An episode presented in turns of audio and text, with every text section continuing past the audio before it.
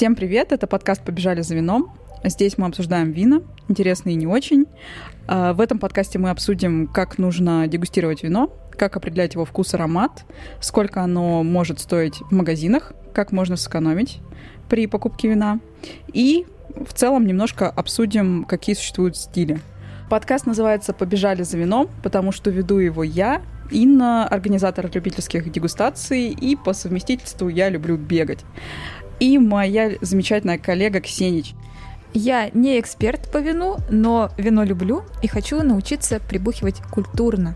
Поэтому, если вам есть 18 лет, если вы не согласны пить плохое вино, и если у вас есть 30 минут свободного времени, продолжайте слушать этот подкаст.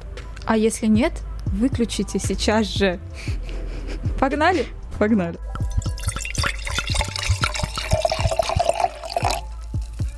Каждую запись подкаста будем пить какое-то интересное вино и рассказывать о нем. Да, у нас есть напиток. Он уже а, так сказать, налит. Ноль. Ноль. Какое-то что-то красивое, вкусно пахнущее. Что да. же это? Сегодня мы пьем вино э, очень интересного стиля. Это французский прованс, розе. Оно не, роз... не розовое. Оно Какое розовое. Же это розе? Оно розовое, безусловно, оно розовое. В этом подкасте мы дегустируем вино Рима, винодельня Римореск, стиль Прованс Розе, виноград Сира и Гренаж, урожай 2018 года. А, его можно найти в Вивино по запросу Рима, и Розе свойственно менять цвет со временем, поэтому Ксенич неспроста обратил внимание на то, что вино немножко не похоже на Розе. Итак, с той одной дегустации, на которой я была, я вынесла, что сначала нужно понюхать. Все, что я могу сказать, есть какая-то какая-то фруктовая, вот мне кажется. Не угадала, да, опять? Не, подожди. Фруктовая, мне кажется. Фруктовая что? Фруктовый аромат. Так. Такой нежный, нежный, сладкий аромат. Дорогие слушатели, оно ни хрен о, совсем, совсем не розовое розе. Я привыкла, что розе должно быть розовым, а оно такое апельсиново-янтарное, вот какое-то такое золотистое. Как, по-твоему, должен выглядеть цвет розы? А, ну, по-моему, это ну, должно быть ну, ощутимо больше красного. Вот розовое. Ну что розовый? Ну ты знаешь, что такое розовый? Розовый цвет розы. Подожди, смотри, вот ты сейчас смотришь на это вино, ну явно не на белом фоне. Для того, чтобы тебе хорошо понимать его цвет. начинается. Я сейчас его попробую. Давай. Это я первый раз э, на запись пью. Обычно наоборот. Оно такое резкое. Резкое? Так, ну, с характером. Вкус. С характером. Угу. Интересно. Что я имею в виду под резким? Ну, есть какое-то послевкусие такое, э, ну, резкое, да. А само оно легкое все, что могу сказать. Клево ты описываешь вообще резкое послевкусие, но само оно легкое. Ребят, если что. Если что, да. В общем, короче, давайте это будем типа... Это стартовая точка. М- моя стартовая точка дегустатора. Хотя меня учили, что нужно говорить, что округлые но я не буду пользоваться. Блин, ну ты же не понимаешь, что это такое. Вот именно. Зачем, зачем ты будешь По-честному все. Да, все по-честному. Короче, первый нос. Вот то, что ты первая сказала, что нужно понюхать. Но ну, нюхаешь ты это как аромат. Это не надо так нюхать, потому что ну, ты так ничего не понюхаешь. То есть надо прямо опустить конкретно нос прям вот в бокал. Ну вот, серьезно. Ага. Мы опускаем нос в бокал. И... О, это совсем другое дело. Отлично. Ну, все равно какие-то цветочные. Угу. Цветочное что-то. Подожди, у тебя сначала было фруктовое, а сейчас у тебя Я цветочное. меняю показания. Так, ладно. Теперь это что-то цветочное. Вот прямо, знаешь, такое даже чуть-чуть медовое может быть. Классно. Слушай, я давай, короче, забегу вперед и скажу, что вино, ну, там какое-то такое интересное, хорошее, да, оно всегда раскладывается, ну, ладно, хорошо, не буду врать, не всегда зачастую оно раскладывается на три уровня. Аромат у него раскладывается. Самое интересное это третичные ароматы. Третичные ароматы, они появляются в результате там выдержки какой-то вина, либо если при производстве там была какая-то особ, особая технология, которая снабдила вино а, такими вот сложными ароматами. И, в общем, что я здесь чувствую в этом розе? Я чувствую, простите, куриный помет. Куриный помет? Серьезно. Я Нет, даже... в классифика... э, Если ты, э, ну вот, посмотришь, зайдешь, чем вообще пахнут розе, э, розовые вина, они реально грешат тем, ну, не грешат, ладно, это считается достоинством, что, ну да, есть у них такое в аромате. Бывает. Ну, реально, друзья, я вам серьезно говорю, что если опустить нос в бокал, то запах, аромат совсем другой. Это другое. А, а вот а, а я раньше так вот просто, просто нюхала. Вообще, в целом, что бывает у белых розовых вин? Ароматы цветов, фруктов — это все на поверхности, ягод, орехов, бензина. Бензин, представляешь? Есть бензин. Потрясающе. А, ну, в смысле, вот есть такие рислинги, где бензольные ноты, но ты вот просто открываешь бутылку, тебя сшибает просто ароматом бензина. Ну, это прикольно очень. Не знаю, может, это для извращенцев прикольно, но это прикольно. Вот, что еще там? Скошенная трава, вот это вот все. Ну и яблочко. Кто-то прям чисто яблочные ароматы чувствует. Ну и мед, вот мед, то, что ты сказала, это тоже а, такое есть. Это вообще объективно или субъективно? Вот я унюхала мед, ты унюхала там, не знаю, куриный помет. Смотри, все, что мы не нюхаем, все, что мы не чувствуем, все, конечно же, субъективно, но есть примерное понимание, как пахнут отдельные сорта винограда. И человек, который много пробовал вин, он всегда сможет понять. Ну, то есть он увидит бутылку, возможно, он такое вино никогда не брал в супермаркете, там, ну или в винотеке, не знаю, где-то еще, может, в ресторане. И он поймет, а вот примерно такое вино ему понравится или нет. Ну, то есть стоит его брать. М, То есть я уже заранее знаю, что мне нравится там а, определенная территория. А, Я знаю слово теруар. О, боже. Смотрите, не удержала Ну, себя. подожди, я специально тебя представила как винного эксперта. Нет, или, подожди, винного любителя. Всё, Энтузиаст, это- да, да. Энтузиаста.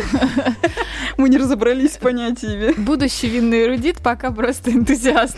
понимаешь? Ну, э, я знаю, что мне нравится. Да, вот я, например, знаю, что если это Новая Зеландия, то, скорее всего, мне понравится. То есть, если я знаю, что мне нравится э, Новая Зеландия, то э, я могу в магазине смело брать Новую Зеландию, и как бы я представляю себе, что примерно это будет. Или не только Новая Зеландия, там Новая Зеландия, там такой-то э, виноградник, например. Ну, понимаешь, ну, Новая Зеландия. Новая Зеландия тоже бывает разная. В основном Новая Зеландия очень хорошая. И в основном она такая легкая, прекрасная, а, пахнет Да. какими-то травками. Но это не про определенный аромат, да, скорее, Да. что в целом класс. А Да. вот если я беру Новую Зеландию, там вот такую-то местность и такой-то сорт, то я знаю примерно, как это будет пахнуть э, и что это будет на Да. вкус. Ты, ты знаешь, на что тебе рассчитывать, вот так Мгм. скажем. Мгм. То есть не факт, что это будет вот именно так, как, как ты представляешь. Например, мы однажды взяли э, вино тоже новозеландское в надежде, что оно вот будет э, полностью отражать э, характер новозеландского свиньона блана. Ну, то есть будет таким легким, свежим, пахнущим яблочком, очень приятным, но ну, всегда вот эти вот э, вкусо-ароматические свойства у всех вин выражены по-разному. И у кого-то более ярко, у кого-то менее ярко. А, есть вина, которые, ну вот те же свиньоны бланы, которые пахнут разными тропическими фруктами, типа там маракуя, и это очень прикольно. Ну, это обычно нравится. Чаще Мгм. нравится, чем не нравится. Вот. Но в то же время, если там ты, например, возьмешь какое-нибудь французское вино, тоже белое, любое вообще, любое. Вот просто, например, ты возьмешь шабли. Ты слышала, что шабли это прикольное вино, и ты хочешь его попробовать. И ты не получишь того самого урагана ароматических каких-то соединений, да? И ты подумаешь, блин, ну, говно какое-то, извините. Заплатила там 1500 ну, за шабли, фу, больше не возьму. На самом деле важно понимать, что Шаблю это эту. что это абсолютно другой регион, да, другой стиль и э, другие традиции виноградарства, что самое важное. Поэтому важно, ну, различать стили. Вот. Так, запоминаем пока про стили, да, что нужно понимать, чем отличается такой-то стиль от другого. Ну да. Хорошо. Ну, попей уже. Не, ну я хотела рассказать, а, если мы вот с ароматом закончили, да, если мы цвет посмотрели, цвет, в принципе, я уже говорила, что нужно смотреть на фоне белой бумаги, и никак иначе, потому что иначе мы, там, у нас искажает освещение, цвет вина, да, в бокале вот не всегда вообще можно понять, что это за цвет.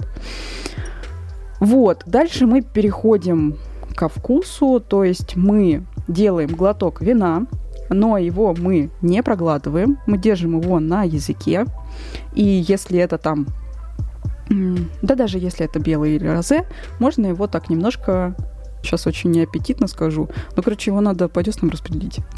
Такая история. Размазать. Да, размазать. А если это красное вино, то это вообще обязательно. Потому что как ты поймешь, оно тонинное или не очень? Вот, короче, если ты красное вино глотнешь и вот это вот произведешь э, вот эту странную операцию, да, на первый взгляд, типа распределить по деснам, ну, в общем, если у тебя свяжет рот, как будто ты съела хурму, ты поймешь, что это тонинное вино. А если не очень сильно свяжет, ну, средняя тонинность. Ну, ну, понимаешь, да? Понимаю, да. Абсолютно не резкая, освежающая. Ну, а что кислинка? Что вот это вот? Кислинка, вот, вот, когда оно конечно, проходит? кислотность здесь запредельная. Угу. А почему его нужно есть с морепродуктами? Потому что кислотность. Зачем тебе лимон дают, когда ты покупаешь устрицы? Ну, чтобы сбрызнуть, так сказать, одно к одному прекрасно сочетается. Mm-hmm. вот. а, а ты уже пробовала это именно это вино? А, да, именно это вино я уже пробовала, оно мне очень сильно понравилось, поэтому я приняла решение, что я куплю его еще раз. Но вообще, в целом, я люблю другой стиль. Я бы сегодня на запись подкаста взяла другое вино в магазине. Но дело в том, что жаба. Потому что, ну что там, 1500 новозеландский савиньон. Ну, отвратительно. Отвратительно. А, да, должно стоить дешевле. Я слышала разные мнения на тему того, а, сколько должно стоить хорошее вино а, от э, того, что это вообще не влияет, что цена вообще не влияет. Может у тебя быть там и за 5 тысяч просто полный шлак, а может быть за 300 рублей супер так и такое какие-то оценки, например, что меньше трех тысяч э, хорошее вино вряд ли будет стоить. Вот такое, чтобы э, и приятно, и на следующий день голова не болела. Почему-то это связывается часто с качеством напитка. А, есть ли в твоей вселенной какая-то закономерность, э, какое, какие деньги вообще прилично отдавать за вино? Да, вот минимальный. Мы говорим про минимальные нищебродские разговоры. Максимально понятно там это, наверное, не ограничено. А вот минимальная сумма, которую может стоить адекватное вино, а, и сколько вообще в целом по городу, по-нашему, стоит хорошее вино? Сложно сказать, сколько должно стоить. Э, ну, короче, минимальный да, порог, от которого начинается хорошее вино. Почему сложно? А, потому что у нас там обычно бывают какие-то акции в магазинах, да. Опять же, ну, если мы придем в какие-то винотеки, мы увидим уникальный ассортимент. И понятно, что уникальный ассортимент, штучные какие-нибудь там закупки, это стоит все очень дорого. Ну, как бы там mm-hmm. логистика, да, ну, все понятно. Когда мы покупаем что-то в гипермаркетах, в принципе, там очень много всего хорошего. И оно стоит дешевле, э, только по той причине, что, ну, закупки очень ну, объемные, да. Угу.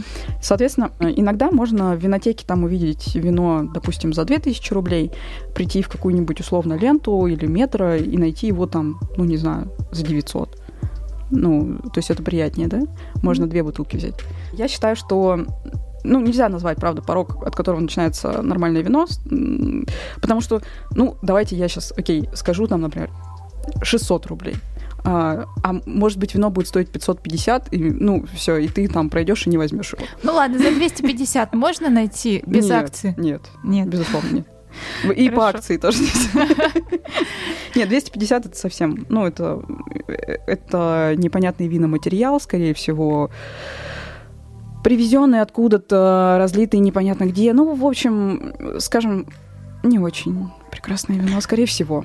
А правда ли, что делают вино из порошка? Вот нет, есть, блин, ну есть нет. такой какой-то Слушай, вот ну, устойчивый миф? Это, это вообще, это из 90-х. Надо совсем не понимать, как производится вино, чтобы предполагать, что оно может производиться из порошка. Конечно, э, гораздо дешевле купить какой-то дешевый виноматериал, какой-нибудь испанский, который едет в огромных цистернах, цистернах, чем приобретать порошок, заморачиваться над тем, чтобы его там... Короче, это будет дороже.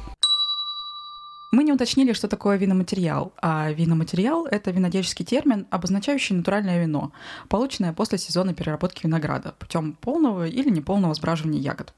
То есть, по сути, виноматериал — это вино, которое еще не разлито по бутылкам. Вот. Просто невыгодно. Ну да, и, соответственно, Конечно, порошкового вина на наших полках вообще не существует. Даже вино, которое продается в таких тетрапаках, э, в таких коробочках, да, как напоминающие сок, даже оно все равно делается из виноматериала. Ну да, там намешано все подряд. Ну да, от него не надо ждать вообще ничего, кроме опьянения. Но все остальное, ну как бы, это отличное вино. Но если вы хотите стать пьяным, мы уже э, заранее договорились, что э, это другой подкаст. Э, он состоит из одного выпуска. Называется «Пейте водку». Если хотите стать пьяным, лучше не надо. Да. Так вот, мы э, поговорили. Тебе понравился вкус, но ты его уже пробовала бы, не привезла, наверное, того, чтобы тебе первый раз не понравилось. Ты такая, дам ему второй шанс. такая. Нет, иногда бывает, что хочешь дать вину второй шанс, когда ты просто не понял его. То есть оно не раскрылось вот ты так и не почувствовал в нем ничего экстраординарного. При том, что в целом, там, например, кто-то говорит, что это вино хорошее. Ну, кто-то, я что имею в виду? Зашел ты, например, в Вивина и видишь оценку 4,2. И люди пишут, замечательно. Ну, просто замечательно, великолепно. И если это не лыхны, а, а у Лыхны, по-моему, там тоже оценка 4 или 3,9, я не помню. Ну, это просто, ну, это я не знаю что. Вот ты, соответственно, думаешь, ну, может, я просто что-то сделал не так, возможно, температура подачи не была соблюдена, а, возможно, я его рано открыл, возможно, я его поздно открыл. Ну, то есть есть разные вариации, и тогда ты думаешь, а дай-ка я еще раз возьму, возможно, другой год, а, ну, и попробую еще раз. Возможно, оно раскроется я его угу. пойму. Там декантирую, если я его не декантировал. Декантирование. И еще э, ты сказала, что э, ну, это чтобы запьянеть такое вино, да, э, дешевое в тетрапаке. А для чего еще собственно, можно пить вино. У меня сразу родился вопрос, для чего ты э, пьешь вино, э, э, кроме как вот стать пьяной? Дело в том, что, не знаю, я сейчас буду лукавить или буду говорить чистую правду, но я вообще-то не пью вино, чтобы стать пьяной. Я не знаю, ну... За это надо выпить. Слушайте, возможно, я обманываю, да? Я, я правда искренне абсолютно так считаю. За это надо выпить сейчас 5 секунд. На самом деле, вот вино сейчас постояло в бокале, то же самое разы оно стало еще интереснее. Не ради алкоголя в нем, а ради чего? Вообще ради гастрономии ради того, чтобы ощутить какие-то новые вкусовые сочетания. Я вообще такой немножко извращенец в плане вкусовых сочетаний. То есть мне нравятся очень необычные вещи. Ну, как то, например, хамон и дыня. Ну, или там, Куриный не знаю, помет. Я, да. Бензин. Всем привет. Да, бензин. Ну, то есть я, например, э, могу... Могу что? Могу пить кофе. А, фильтр. Из фильтра пакет. А, а потом резко укусить апельсин. Мне очень нравится, как это сочетается. Это так прям прикольно. Вот. А, и то же самое с вином. То есть оно, если его много и с умом да, дегустировать, становится понятно, что все вино, оно имеет разный вкус, разный аромат, и оно по-разному сочетается с разными блюдами. И, ну, как бы это реально бесконечно интересно, потому что... И это не на уровне белой рыбы с белым вином? Нет, конечно. Почему белая рыба с белым вином? Вообще, как красная рыба, белая рыба может подходить к вину белому. Вообще, кстати, я хочу сказать, что на некоторых дегустациях, э, вот особенно заграничных, ну, я, например, бывала, да, э, могу сказать, что некоторые виноделы, они прям так трепетно снобизм относится. крадется в наш да, подкаст. Смотрите, Сейчас она... снобизм подкрался и нечаянно вошел. Вот на тех заграничных Короче, ладно, давайте. Хорошо, ну просто ребят, к стыду, к стыду своему, я не была ни разу на дегустации в каком-нибудь Крыму, да, а, в Сочи, ну не была, и каюсь. Хочется. И каюсь. И каюсь. Не, не каюсь, а каюсь. В общем, очень хочется, но пока не была. Когда туда приезжаешь на дегустацию, на любую винодельню, практически на любую, тебе не предлагают вообще никакого сопровождения в плане еды. Просто ничего. Иногда, просто иногда накидываешься к обеду и все. да. Иногда там просто какой-то хлеб и налито оливковое масло немножко. Все. И вода, конечно, вода. А, то есть, соответственно, что, о чем это вообще говорит? Ну, явно не о жадности. Это говорит о том, что виноделы настолько серьезно подходят к своему вину, им настолько сильно хочется, чтобы э, рецепторы обонятельные, вкусовые э, были настроены максимально на восприятие этого вина, что они не хотят отвлекать ну, на какой-то на какое-то блюдо, там, на какое-то, на любую гастрономию. Я нормально отношусь к любым точкам зрения. То есть, если винодел считает, что его вино настолько великое, настолько э, хорошее, настолько, настолько сильно он ну, простите, упоролся, когда его производил, что он считает, что вот его нужно исключительно с водой употреблять, э, и все. Я принимаю эту позицию, но я потребитель, да, и я просто хочу делать то, что нравится мне, а не виноделу.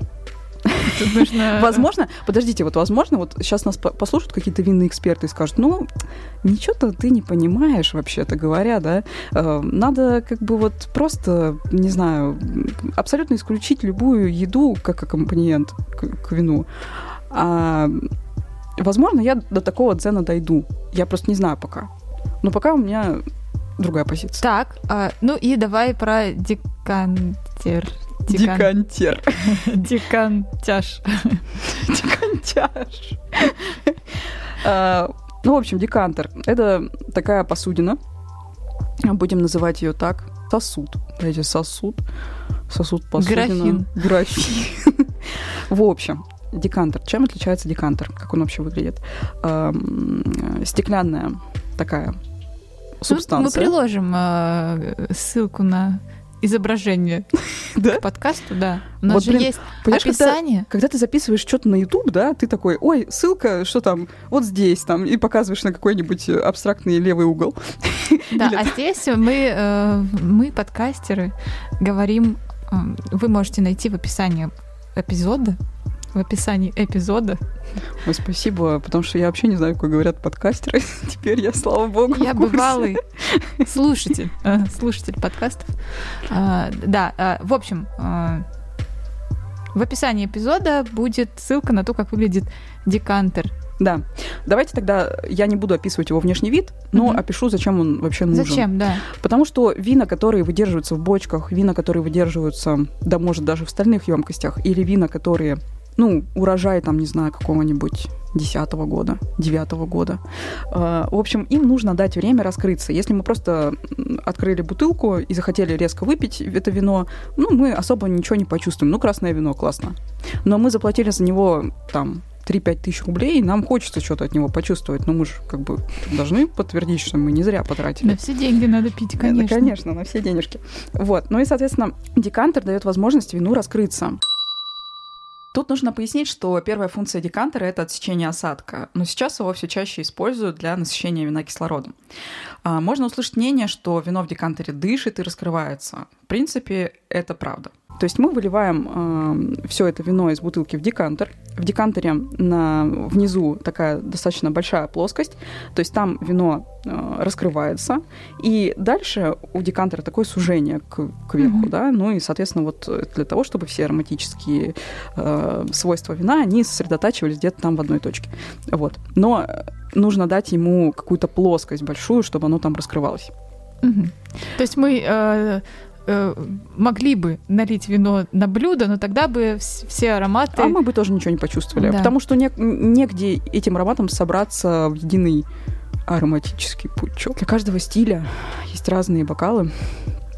И даже, то есть, если мы не будем там просто абстрактно говорить про игристое, белое, розовое и красное, да, то еще у этих всех вин есть свои отдельные стили, да, и там отдельные бокалы под это все. То есть ты заводишь себе винный шкаф и э, шкаф для винной посуды. Ну, да, соседний. конечно. Нет, ну смотри, это же очень обидно, если ты берешь какое-то прям, ну, правда, интересное, хорошее вино, и дальше ты не можешь почувствовать, в чем его эксклюзивность, потому что у тебя просто нет нормальной посуды. Я признаюсь честно, у меня дома два вида бокалов. Какие-то самые простые просто бокалы для вина. Ну, вот стандартные. И парочка в виде флейты, которые для игристого. Mm, Все. флейты. Флейта. Ну, это вот которые такие вытянутые. Угу, поняла, поняла. И все. И я сейчас думаю, так, может быть, поэтому все, что мне не понравилось, мне не понравилось, что оно было просто не в тех бокалах. Это правда, что чем больше ты дегустируешь, тем больше ты понимаешь вино. Мы не затронули очень важную вещь, мы не поговорили по поводу категорий вина. Категории вина есть по качеству. То есть, ну, что такое столовое вино? Почему вино столовое? Потому что оно дешевое.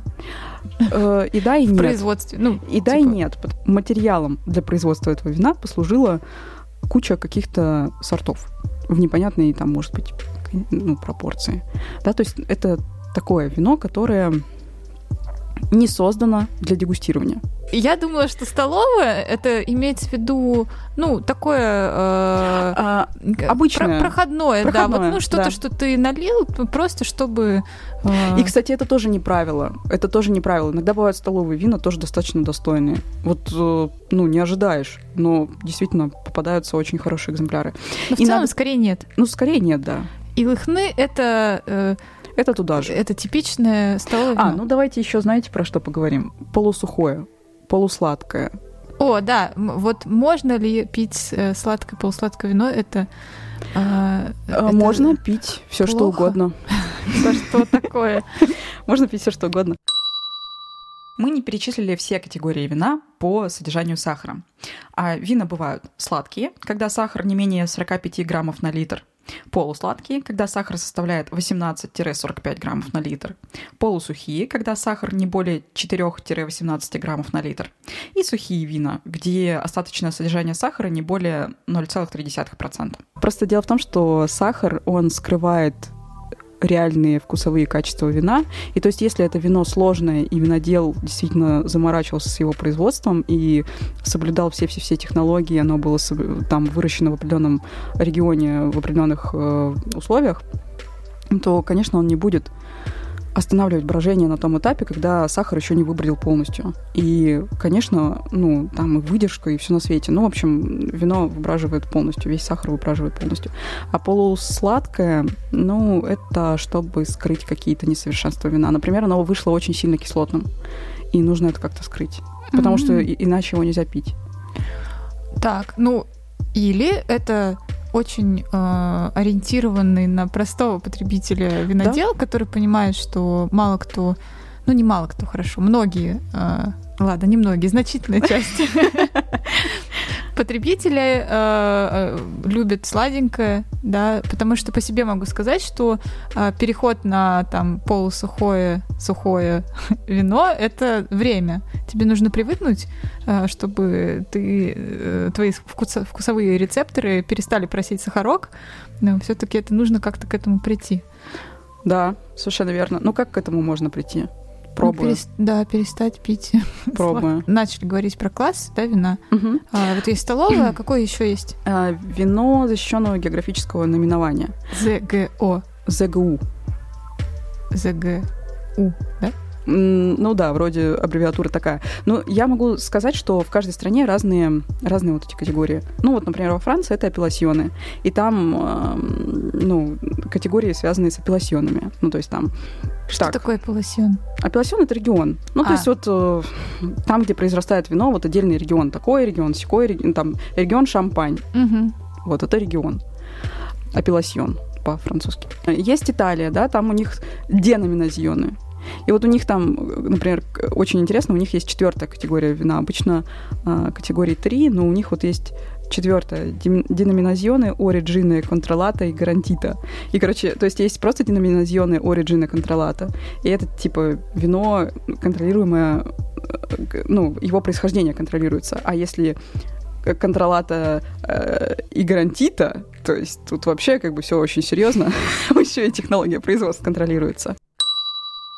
Внесу уточнение. Категории вина по качеству множество, и апелласьон или деноминазьон — это может быть не только регион, но и набор различных характеристик, предъявляемых к производству вина. Условно, эти категории по качеству можно разделить на три или четыре пункта.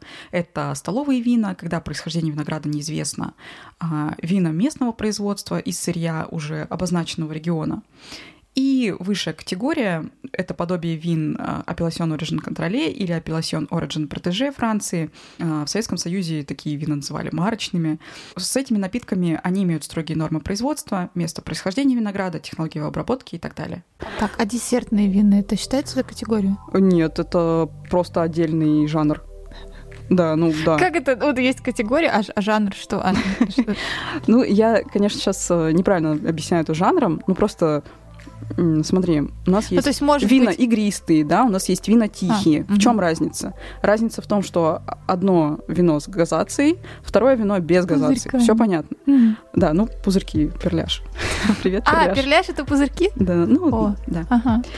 А, вот, соответственно, а десертные вина это просто отдельная категория. Угу. Ну и все. То есть может быть десертное вино, э, защищенного географического наименования, конечно, ну, да, вот да, ЗГУ, да. Угу. Понятно. А, то есть в каждой стране свои категории вина, и вот где-то три, где-то четыре. В общем, это зависит от э, страны происхождения.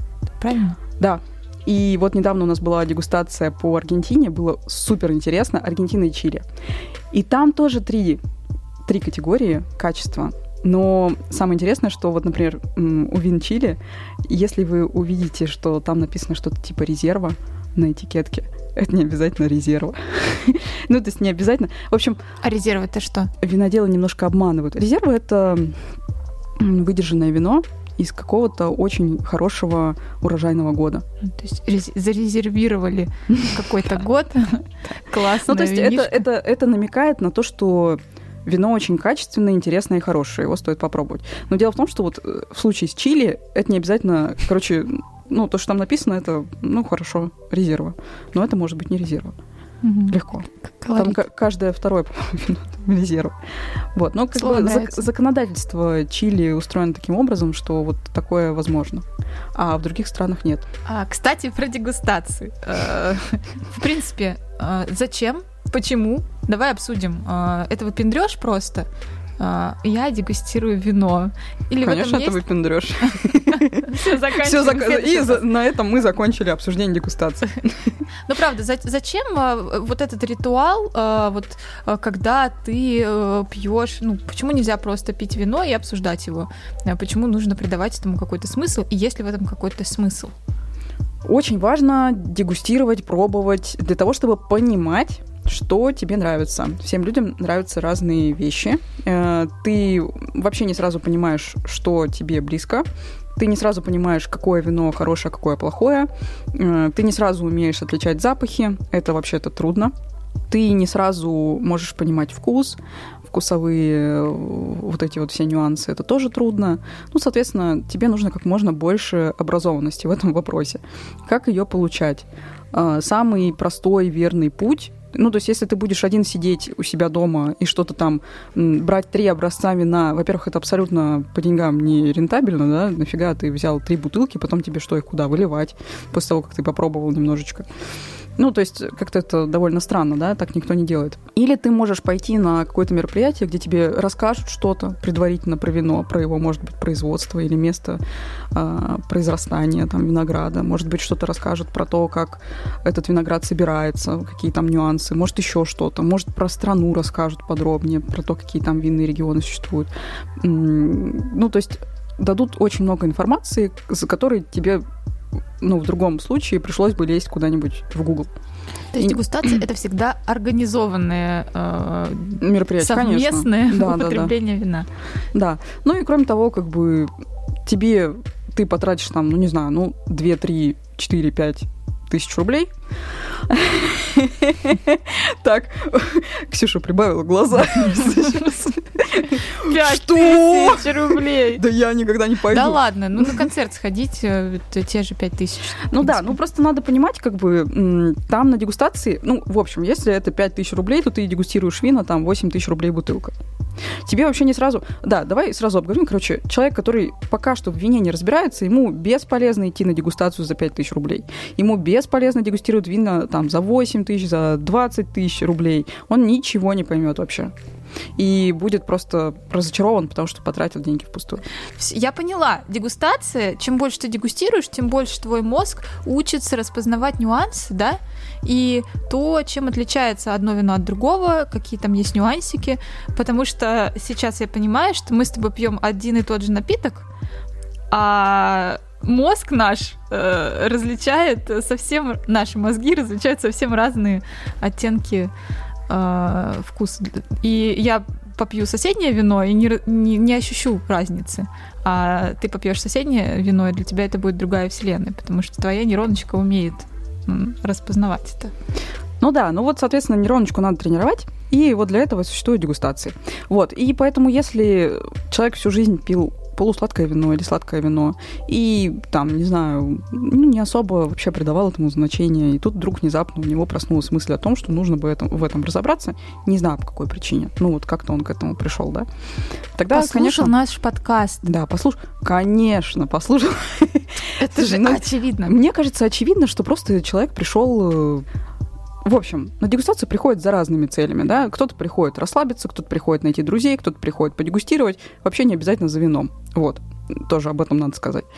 Так вот, если ты никогда вином не интересовался, и вдруг ты решаешь поинтересоваться, нашел дегустацию, желательно, ну, достаточно простую. Ну, там, не знаю, входной билет, так сказать, входная плата там пределах 2000 рублей. Это означает, что ты будешь дегустировать вина не очень дорогие, ну, потому что стоимость всегда распределяется на всех участников дегустации. Вот, ну и, соответственно, ты э, приходишь на такое мероприятие и понимаешь, что для тебя на, на твоем вот сейчас этапе, что для тебя сейчас интересно, да, в плане вина.